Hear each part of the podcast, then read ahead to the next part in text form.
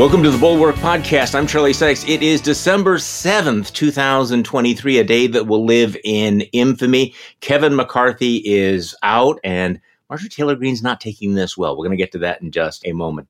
Also, uh, yesterday, in case you missed it, we had a one on one with Liz Cheney, who said some interesting things about her possible plans for 2024. Um, I have some questions about all of that. And look, I am not going to complain about Time Magazine's selection of Taylor Swift as Person of the Year. Okay, I like Taylor Swift. I, I get it. I'm, you know, this is kind of a, a parlor game, you know, to rip on on Time Magazine. Although they've kind of been on kind of a streak. Uh, remember it was Elon Musk a couple of years ago, did not age that well.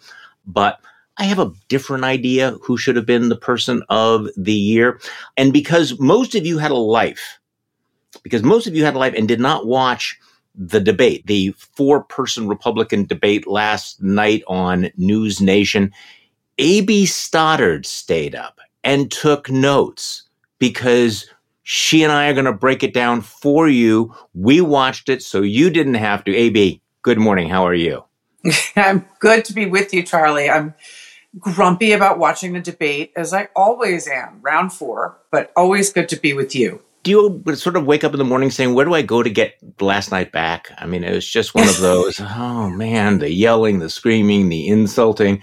And it's yes. all the undercard. It's all like, uh, Who wants to finish second? So, can we just start with the highlights of all of this? Because I think one of the uh, more awesome moments was where Chris Christie spoke for all of America when he slapped down Vivek Ramaswamy. I was going to throw in the thoroughly obnoxious Vivek Ramaswamy, but my editor kicked in and said that would be redundant. So let's just play one of the key moments because a lot of things happen in the relatively short period of this soundbite. Chris Christie his reasonable peace deal in Ukraine, he made it clear. Give them all the land they've already stolen. Promise Putin you'll never put Ukraine in Russia, and then trust Putin not to have a relationship with China. Let me tell you something.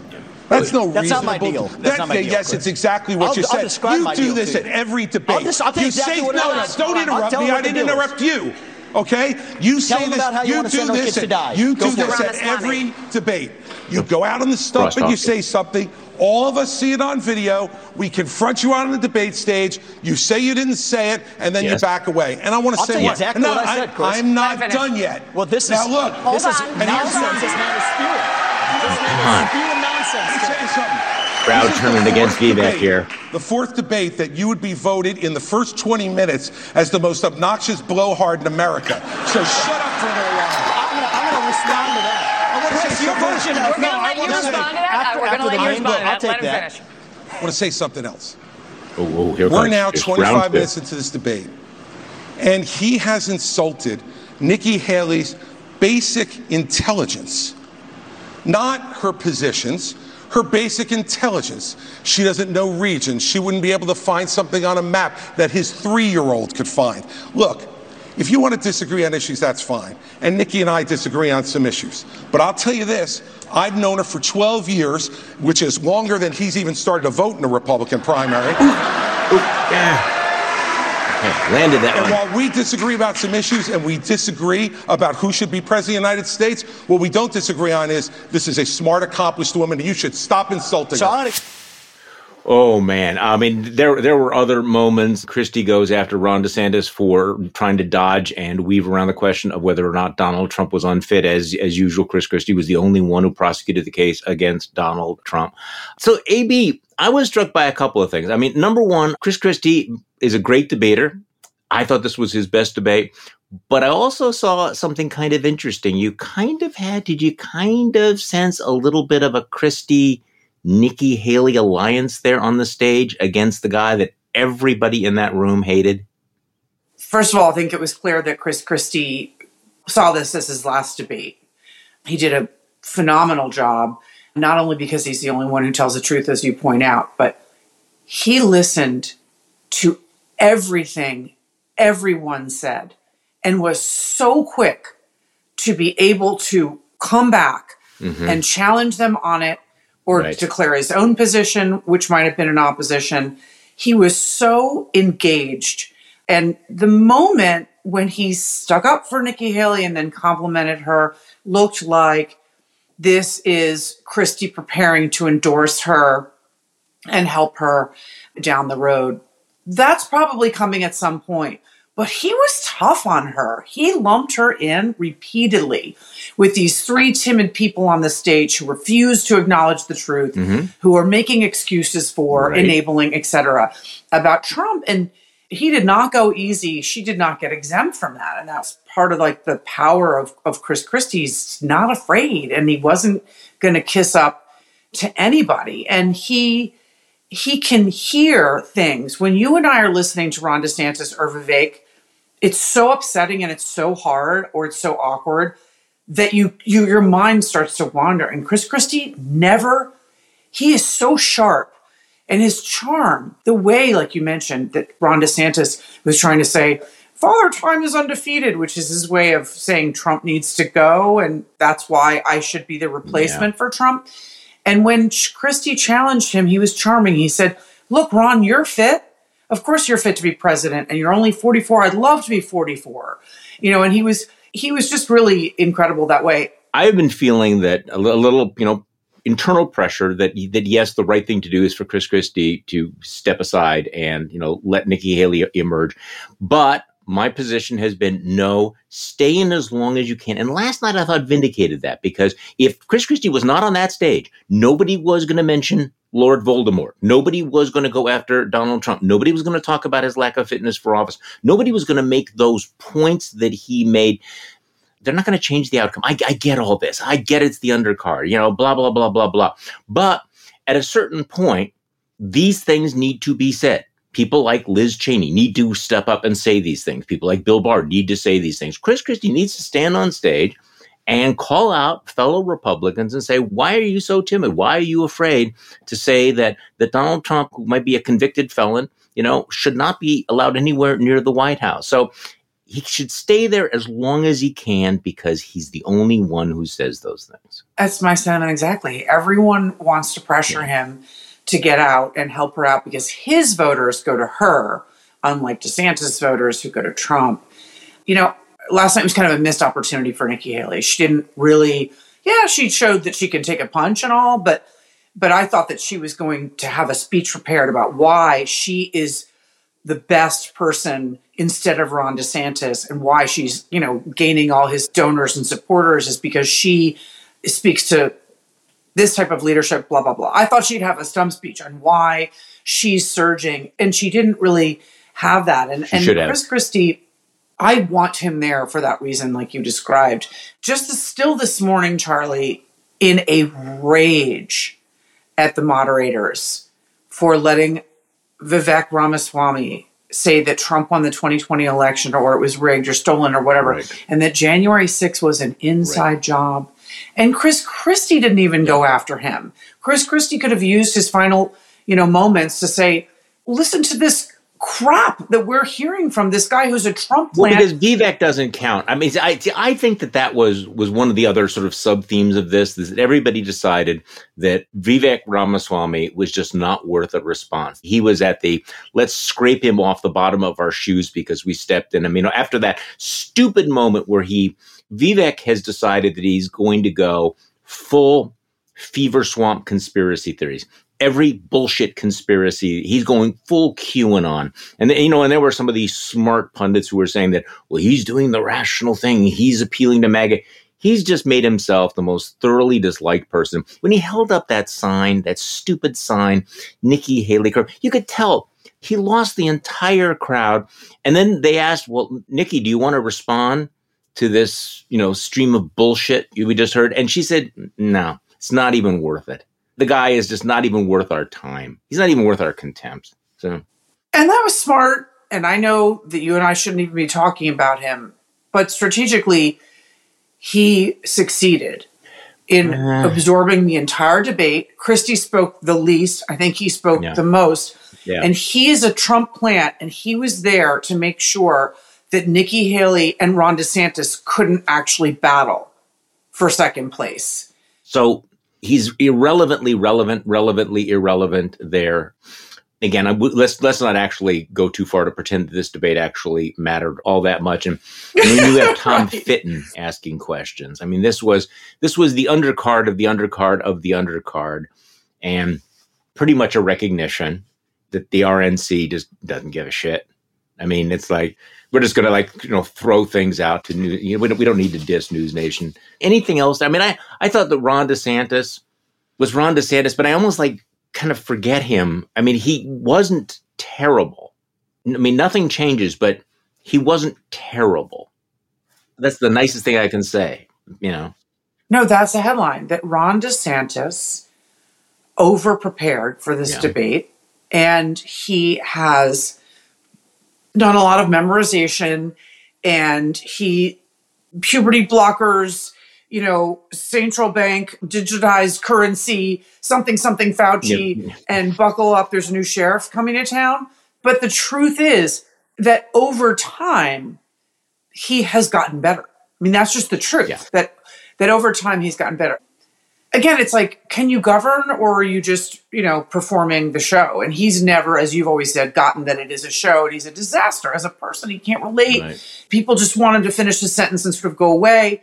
I think he shows if you're a Republican out there and you don't want Trump, you know, you think this guy, look, I mean, we all beat up on him and he sort of has no, he has no charm and he's like, it's pathetic, but he's competent. He has a record. He could execute. He could govern. And again, he never should have run. You know, we've talked about it a million times, but I, I was sitting there just like you thinking Ron has put in a better debate performance with each passing night for what that's worth. I agreed with you, by the way, about Nikki. Nikki didn't didn't have a breakthrough night. On the other hand, I think she might have benefited somewhat from Vivek's obnoxiousness. It's also interesting that you know she feels that she needs to move to the right on certain social issues in ways that they sort of lack a certain authenticity when when she was talking about you know eliminating all anonymity on the internet. I mean, did she really think about that for more than five minutes? Was that where she was really going?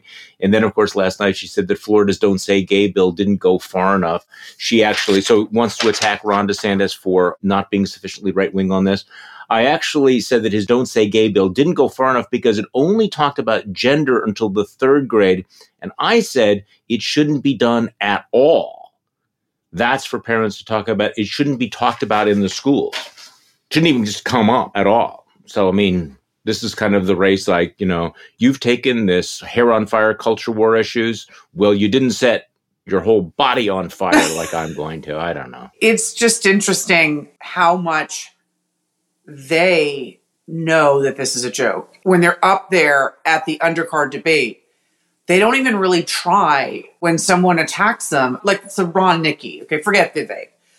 But she'll just go, Oh, you're lying about that. She's not actually feel really threatened by his attacks enough to make a full throated argument. Yeah. yeah. She goes, That that's not true. You know, maybe in Iowa, we're gonna get down to it, Charlie, where they really are the last two people standing besides Trump, and maybe they really will be, you know, in a in a neck and neck debate with each other. But at this moment, she didn't seem like she needed to stick up for herself with anybody last night.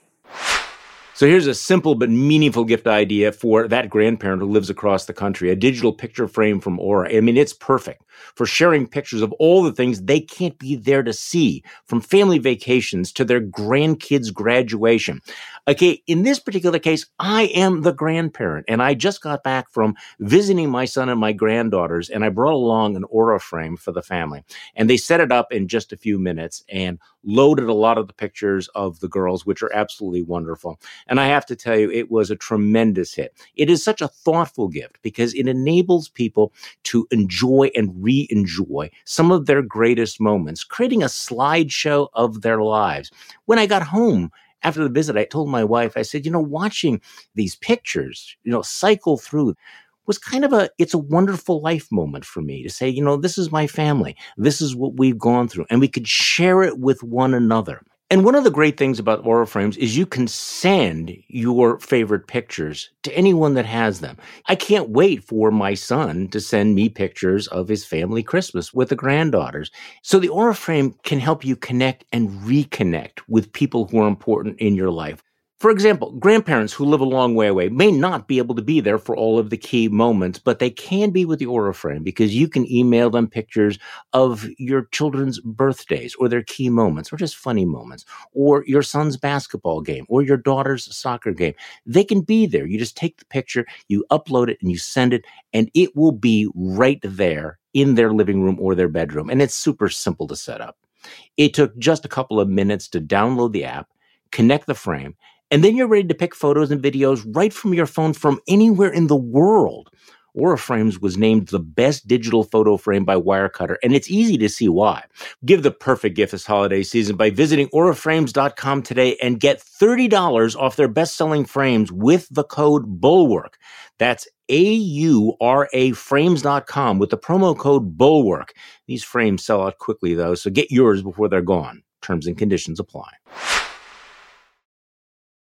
So, would you like a little bit of a dose of analysis with your Schadenfreude or your Schadenfreude with your analysis? Kevin McCarthy is quitting Congress. Now, this story is so fascinating the trajectory of Kevin McCarthy. I mean, think about what Kevin McCarthy, one year ago today, okay, what he thought his 2023 was going to be like. Yeah. He's thinking, oh, I'm going to be speaker and I don't know what, how he thought it was going to play out. I'll figure out how to get Marjorie Taylor Greene to be one of my fanboys and I can handle Matt Gaetz and I will succeed where every other Republican has failed. He's got a five vote majority. So what does he do? He makes you know every single concessions he self-gelds himself. He's okay I'm, that's that somebody ripped me on that. He can't self-geld yourself. He gets into the speakership by self-gelding uh, making every possible concession. So his speakership begins with chaos and humiliation and then months later ends in chaos and humiliation. He gets his portrait i guess and now he's out of congress altogether. Wow I posted in my Morning Shots newsletter a picture that covered that book, Young Guns, the generational future of the Republican Party. you know, Cantor, Ryan, McCarthy hasn't aged well, didn't turn out well. So, talk to me about uh, Kevin McCarthy and Kevin McCarthy leaving and his decision to leave. I mean, there's a rational basis to quit after you've been humiliated, right, and made irrelevant. But it's a big fuck you to the House conference, isn't it? Because now you're down to what, two vote margin, about to be a one vote margin? He knew he was doing this, right? So, the overarching theme of this is that there's no leadership, and you can't really lead without some level of fear. There's no fear. So, Kevin McCarthy was really good at scratching everyone's back in, in the conference. And he ran around, raised money, threw goodies around, and he was super happy puppy, doggy guy. And super nice and he would text your mom on her birthday before you did and all those things. But no one ever feared him. He couldn't actually threaten real retaliation. And he didn't know how to use that in ways that Nancy Pelosi and Mitch McConnell have always been able to. And so he loses his job. Yeah, yeah. And now no one's afraid of Mike Johnson. So he can't lead either. And so Bill Johnson, a Republican from Ohio, is going to lead to take university president position early in the year as you mentioned. Wow. And with Kevin's departure, the math is just, and obviously the expulsion of, of George Santos is just blowing up in their face. So, so it really is at this point, everyone is turning on everyone, and there's no. It's not Yes. that there's no unity. That the last tool that would be available is some kind of, you know, environment where if someone can get Trump on the phone and, and make you afraid. You know, we'll just we'll come and punish you for this in this way. No one believes it. Everyone hates Congress. They all hate each other and they want to leave, just like Patrick McHenry just announced this week that he would leave. He's not going to leave before the end of the, of the cycle. But when you're chairman of financial services and you walk away, you're admitting that your conference is about to go into the minority and it's a miserable shit show. And no one could talk you into staying because you don't care. Well, and also you have to think. Okay, so I, I, like the position, I like the power, I like the fact that I have the pin and all of that stuff. But I have to sit in a room with some of America's dumbest assholes. I mean, I just two years. I mean, I can't, that they're looking around going. So is it worth it? Is it worth, worth to spend another two or four years sitting next to Lauren Boebert and Matt Gaetz and and Paul Gosar and all of these folks? And so to give you an indication though, of how bitter things are. So going back to, to Kevin McCarthy, whose trajectory feels so completely inevitable and predictable. I mean, when he became speaker after the 15 rounds, having made every single concession, surrendered every part of his soul to the bomb thrower element of his caucus, it was pretty easy to say that he's the weakest speaker that we've ever had, following one of the strongest speakers, and that this serial humiliation wouldn't end well. He kept shrinking himself, shrinking himself, shrinking himself into this position. And amazingly, he turned out to be an incredibly small man. Now, the one thing that he did do that was effective, he kept the government open, which is what would cost him his job. But in the end, there's Kevin McCarthy. As you said, sort of the, you know, the puppy dog going around, you know, licking everybody's hand, saying, you know, can you put me back in? Maybe I will come back in. But in the end, what is he doing? He's shoving other congressmen in the back. He's clearly deeply embittered about the role that Nancy Mace played. He's throwing out bombs about Matt Gaetz. But this decision to resign is really something. And you can tell how bad it is because Marjorie Taylor Greene is really upset about it. Remember? Kevin McCarthy's speakership is going to be remembered for a lot of things, but certainly one of them is the way that he embraced and empowered Marjorie Taylor Greene. Good on you, Kevin. That's on your record. So she's very unhappy that her sugar daddy is his leaving. She writes, "Do you see this this tweet here? I'm holding it up here. Well, now in 2024, we will have a one seat majority in the House of Representatives. Congratulations, Freedom Caucus, for 105 representatives who expel our own for the other. This would be about the George Santos thing. I can assure you, Republican voters did not give us the majority to crash the ship. Hopefully, no one dies. Yeah. Yeah. Hopefully, no one dies because then it's all gone. It's the best. Yeah. George Santos leaves, Kevin McCarthy leaves saying, Hey, Mike, have fun. Enjoy yourself.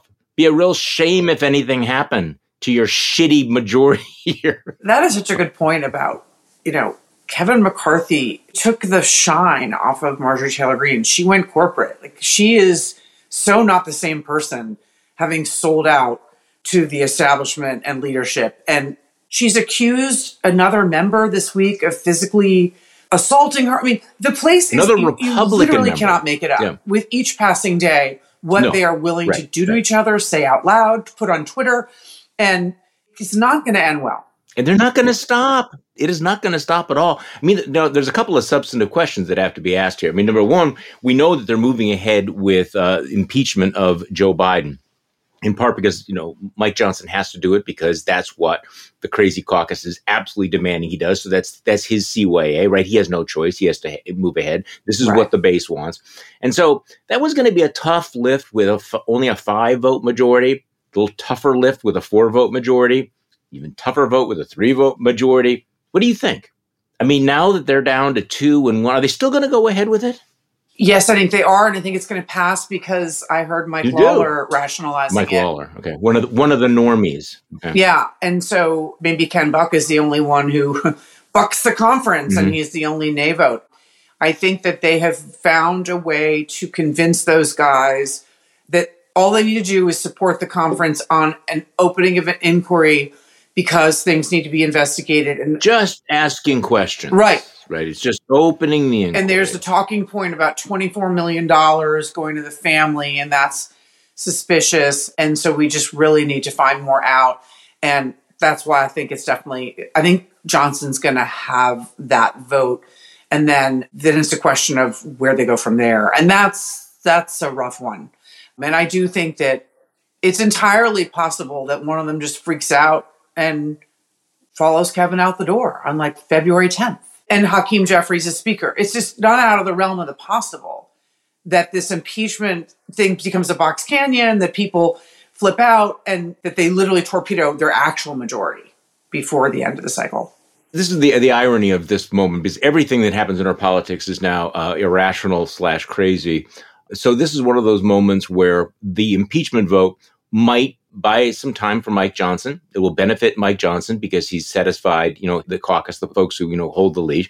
But it also might benefit Joe Biden because Democrats are bored with him. They're disillusioned. There's a rally around factor, and this is going to be a clown car. I mean, the fact is that people hear these things about the 24 million, about the direct checks. When you actually start having the inquiry, I think, you know, Jim Comer is not ready for prime time. This evidence is not ready for prime time. Now, maybe it doesn't matter. Maybe people don't care about what the facts are, but it's like one embarrassment after another. I mean, one day after another, James Comer, the chairman of the House Oversight Committee, comes out with some screaming bombshell and smoking gun. And within two or three hours, everybody goes, Yeah, you misread the document, or no, it was about a truck. It was not that. You lied about this. And so it's one thing to sort of be doing it on the side. But I, I just, again, you know, going back to our theme of this is not going to end well, I just don't see how it does.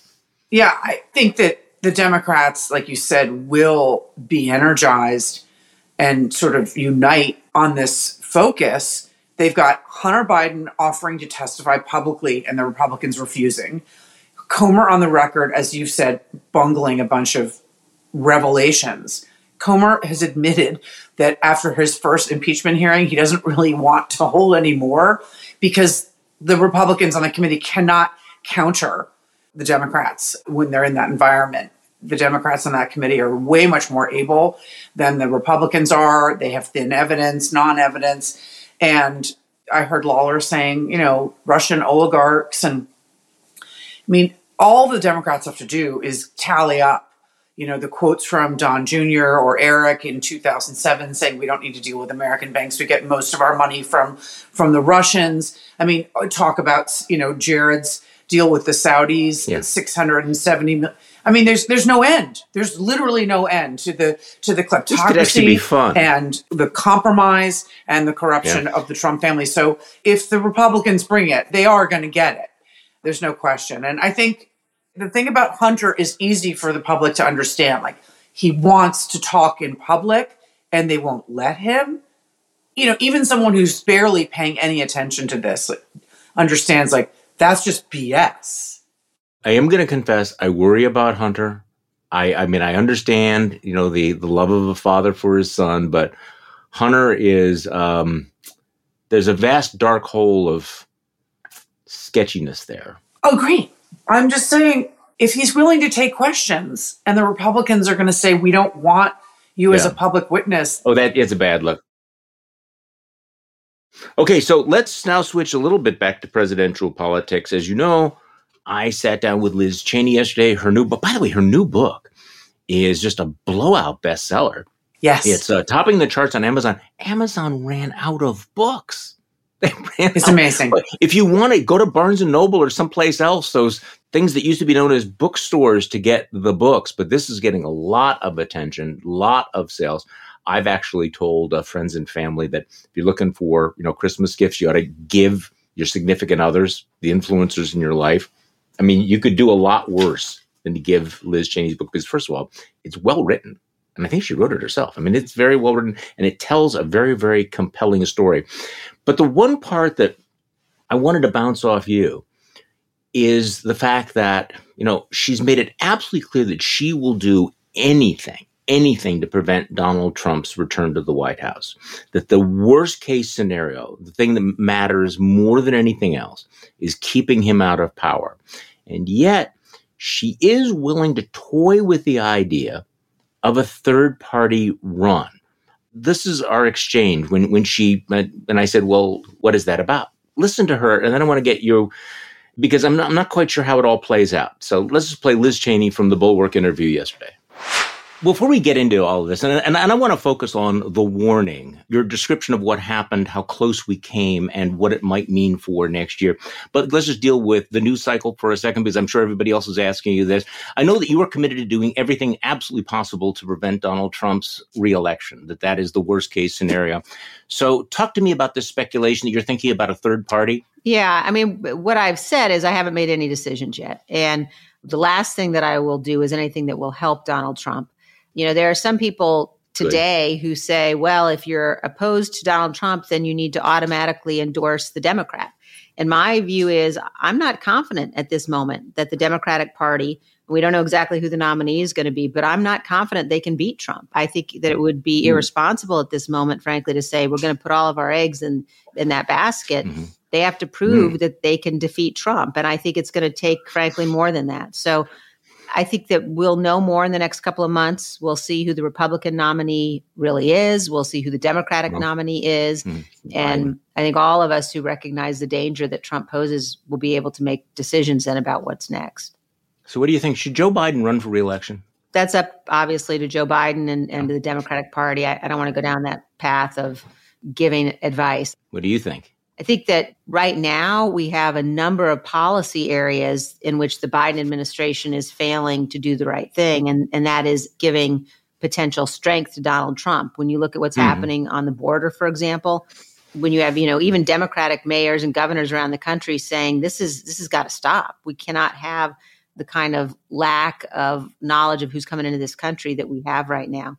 I'm worried about where we're headed on national security issues, for example. Mm-hmm. Fundamentally, we have to be able to defeat Donald Trump, and we can live with those those bad policies if we have to, but we can't give people a reason to say to themselves, you know what, I know Donald Trump is dangerous. I know that what he did was wrong, but he's the lesser of two evils because he's not. So I, I think it's incumbent on everybody to unite and ensure that we look beyond partisanship and vote in ways that will make sure we maintain the republic. Okay, AB, what is going on here? My bad that I I had a limited amount of time, so I did not follow this up because it's not clear to me exactly how a third party helps this. So what's going on, do you think? Because she's not ever going to be a spoiler. I have no fear that Liz Cheney will ever do anything like with the no labels bullshit that might split the anti Trump vote. So, what is she talking about? Right. When she said that, when she started with that, just like you, I believed her. I believed that she that she never wants to be a spoiler for Trump and that this is not about her ego. She is right that on immigration and crime, the Democrats have given an opening to Trump. Mm-hmm. And that's bears out in all the polling that I've written about, and you have too. And I think that she sounds like someone who is working mightily behind the scenes, probably in both parties, to try to change people's minds about these nominations. And that she would probably like to be defending Gretchen Whitmer that's what I think. And she was smart to not, you know, not answer your question about whether or not Biden should run. But she sounds like someone, because she didn't have a really reasonable answer for you, Charlie, who's trying really hard to work every angle. It's clear from her conversation with you that she's going to try to get everyone to come out and publicly put up a united front and there should be strength in numbers to try to convince people that putting the republic before their personal policy preferences is necessary this time. So I'm hoping from that answer that she won't be a spoiler and that she is going to do what she can to try to convince people of how dangerous this looks right now. Because from the polling, she is right. She's not convinced that Biden's in a position to defeat Trump again. Well, I think you're exactly right. I think that a, a, year from now, you know, in, in November of 2024, if it is Donald Trump versus Joe Biden, I don't have any doubt whatsoever that she will vote for Joe Biden to keep Donald Trump out of the White House. But she's also recognizing that it is not a year from now. It is not November 2024, and that we may get to that point. But right now, I am with her on this because she's very clear eyed that the main goal of 2024, the one job that we have, the one overriding responsibility that we have is not the reelection of Joe Biden necessarily, but it is the defeat of Donald Trump. And if you focus on that, that whatever it takes to defeat Donald Trump, it is legitimate to say at this point, okay, before I give a blank check to Joe Biden and the Democrats, prove that you are the best way to do this. Because if there's a chance that you are going to blow this election, that you are not going to be successful, then we need to think of alternatives. Now, I don't know how those alternatives work. There's something, something, something, how a third party plays out. I'm a little unclear on, on that, but I think that's the right formulation. I mean, I, I suppose from just a realpolitik point of view, by floating this out, uh, she keeps her name in the mix, right? Politicians like to be mentioned. You got a book.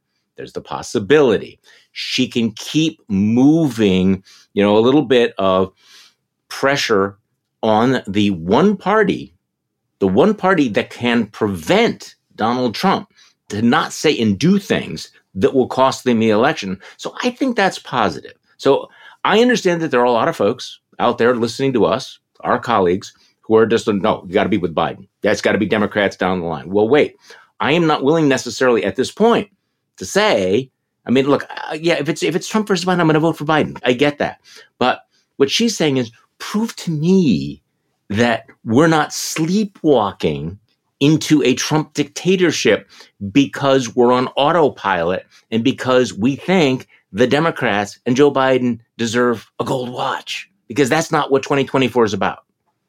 And I want to just because this week, you know, you've tried to step back from the brink of gripping fear. And I've tried to mm-hmm. find some bright lights. You helped me on that. Positive developments. We had more fake elector positive developments in Nevada yesterday and Wisconsin.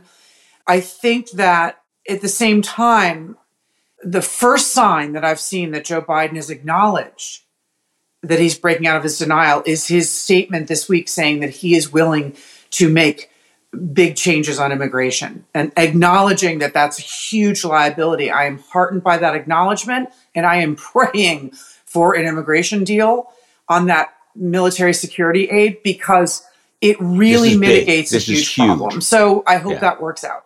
So I think Liz Cheney is right to say, don't tell us that we have TDS and that everything's fine and that, that Biden beat this man in 2020 we all know who look at the data that he barely beat him after Trump was responsible for hundreds of thousands of COVID deaths and all this other stuff. Yeah. And yeah. now, after January 6th, is the poll leader.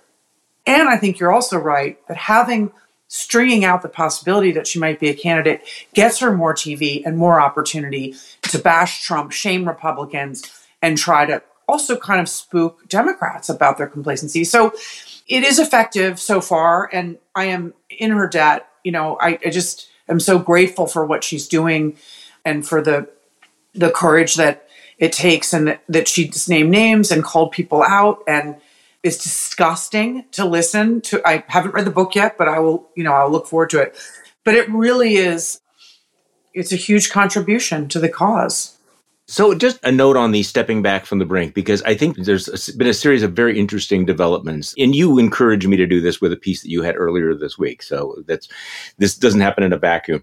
One of the good things that is happening is that all of the alarm bells are being sounded when there is still time to do something about it.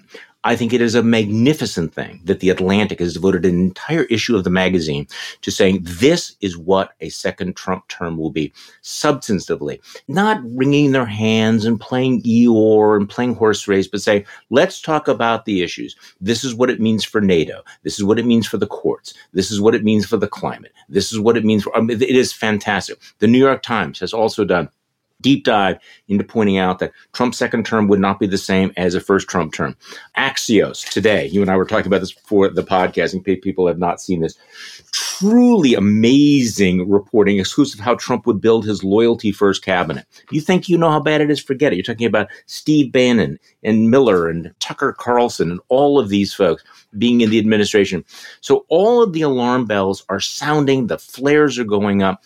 But the flip side of that is what do we do with that alarm? Does that focus attention? Does that energize or does it debilitate? And this is where I wrote about what Greg Sargent, columnist for the Washington Post, he said, listen, excessive fatalism can be very counterproductive. I mean, these things are bad and they're scary. But here's the key word they are not inevitable. Inevitable is the key word. They are dangerous, they are scary. You should be alarmed but do not be fatalistic about it and don't give in to despair. Because if you give in to despair, you're just going to give up. That's how democracies die. So, one of the things that authoritarians like to do, and this is when he quotes Ruth Ben-Ghiat as saying, part of the authoritarian playbook is to convince you that they are the party of destiny, that they are strong, that they are unstoppable, to make you think you are weak, and that they are much more powerful than they are. So they want you to think it's inevitable. They want you to think that Donald Trump and Donald Trump's dictatorship is our destiny. And what Greg Sargent is saying is no. Um, and in part, it's like, could we just look around and notice that this has not been the story of the last four years? Yes, a lot of terrible things have happened.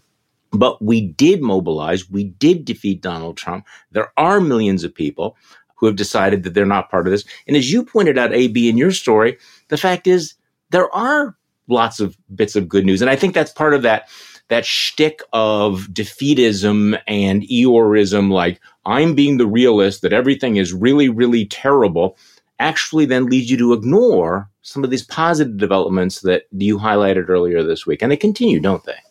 Yeah, I, I mean, I think that these fake elector prosecutions are very critical because it, it means that regular Americans who are not politically informed or addicted or engaged are stumbling into these jury rooms and making decisions about real facts and right and wrong. Yeah. And this is likely to be more of a conversation next year because of Trump's trials, you know, than we have faith in right now, which is that we think January 6th has been whitewashed and red pilled and it's over. Yeah. But there will be accountability and people will learn anew about just what these people plotted and executed and almost succeeded in. It's just going to be more in the conversation than it's been. And I think that we just think that his, you know, coup attempt and the insurrection just died and it's over. But it's a real reminder that there is a rule of law that is being followed and regular citizens are engaged on this issue and will be more so next year. So that is heartening to me. And I think that you're right. This, this thing about inevitability means that we lose our power to persuade. We can't persuade MAGA voters, mm-hmm. but we can persuade people who are disengaged right now, and we can put our energy into that. This is really important. Please talk about it with your friends. Please read this Bob Kagan piece in the Washington Post. Please think about what it will be like months from now when Trump is the nominee and things, you know, roll into place. And just trying to spend our energy instead of, like you said, despairing into talking to people, engaging, sharing information, sending that Atlantic piece around. It's really important. There is time for people next year to look at things in a new light. And that's what I think every time I hear about these fake electors being held accountable, that it's happening around the country in these you know, in these rooms. It doesn't even probably get on the local news, but but it is so consequential. And there are so many people who showed up at January 6th in MAGA families who got in a shit ton of trouble. Their communities know that. Okay. They know what happened to these people. I think we tend to forget that when we look at, you know, what Musk said on Twitter last night that the after effects and the consequences ripple out further than I think we remember when we're feeling despondent about Biden Trump general election matchups. I think that's a great point. And one of the reasons why I keep reminding people that you know you are not the crazy ones is also this massive gaslighting is is going on, and people need to understand that you know part of this sort of rolling insanity is to convince you that all Americans are have gone crazy, mm-hmm. and this this sort of you know fake you know realism that if we have to understand that Americans are you know, have become so delusional and so stupid and so crazy that they can't push back against this. I, I describe that as okay. I'm going to go back a little bit theological. So the Catholic Church says that despair is in fact a cardinal sin because it denies God's mercy and ability to to push back against evil. Believing that the American voters can't be trusted is kind of a sin against democracy because it denies any sort of faith or hope in democratic renewal that the American voters are going to step back against us. Okay, we only have a few minutes left here. So, person of the year, I am not upset about the, the Taylor Swift thing because I think Taylor Swift is cool. I think Time Magazine is absurd. I mean, have you read it lately? I mean, it is just, it used to be this serious journalistic publication that's decided, hey, let's turn ourselves into just sort of a, a vessel of star fucking. And I'm sorry. if it was up to you, who would you have chosen? Keeping in mind that historically, before in the, in the before times, the person of the year is, is the most consequential person, not necessarily the best person, but the biggest change agent who has had the most significance in the last year. I know the case for Taylor Swift, but let's do better. Who do you think should have been the person of the year? Taylor Swift. I got somebody. No, come on, come on. Taylor on. Swift. No, no, no, come on. No, no I would have picked no, her. Uh, I want to hear your choice. All of America wants to hear my choice. Yeah. Okay, Abby, now close your eyes for a second. Just, just imagine the cover. My eyes are closed. Find out. Here's the Time magazine 2023, the person of the year. You open the eyes, and it is Jack Smith. I like it. I uh-huh. like it. Jack Smith. I like it. Jack Smith, the first prosecutor ever to go after a former president of the United States the man of the moment who has decided that he is going to vindicate our constitutional guardrails. He may not succeed, but just in terms of think back on what's happened in 2023. Nobody saw Jack Smith coming necessarily, and all of these indictments. So I'm I'm going to double down on the Jack Smith should have been the person of the year. I like that, but the reason Taylor Swift is the person of the year is because she's not just a force for good. She is a person of consequence. And when the Federal Reserve can credit you in single handedly staving off a recession, that actually is a force for good. And we, in the anti Trump coalition, if you add up all the you know the things that really matter that is one. I am a swift virgin. I don't follow her music. I don't go to her concerts. And i did go to that movie two months ago charlie and i was completely mm-hmm. taken aback. It is in 2023 the most simple wholesome uncomplicated. She grabbed her crotch once in three hours. She doesn't even dance the girls in the crowd are crying. Yeah, I mean, it is literally yeah. the most yeah. only positive experience. And she is so influential in such a good way. And I just don't know anyone else in our culture that's making a difference in that many lives and actually helped us economically in a really tough time. Okay. I have to see the movie. This, by the way, this this conversation here is why A.B. Stoddard will be invited to lots of holiday parties and why I never get invited. To no. I'd be in the corner going, no, no, no, it's Jack, it's Jack Smith. And you'd be talking about, hey, no, this wonderful thing. AB Stoddard, it is great to talk with you every morning. Helps with the post debate hangovers. I really, really appreciate it. Talk to you soon. Thanks, Charlie. It's always a blast. And thank you all for listening to today's Bulwark podcast. I'm Charlie Sykes, and we will be back tomorrow, and we'll do this all over again.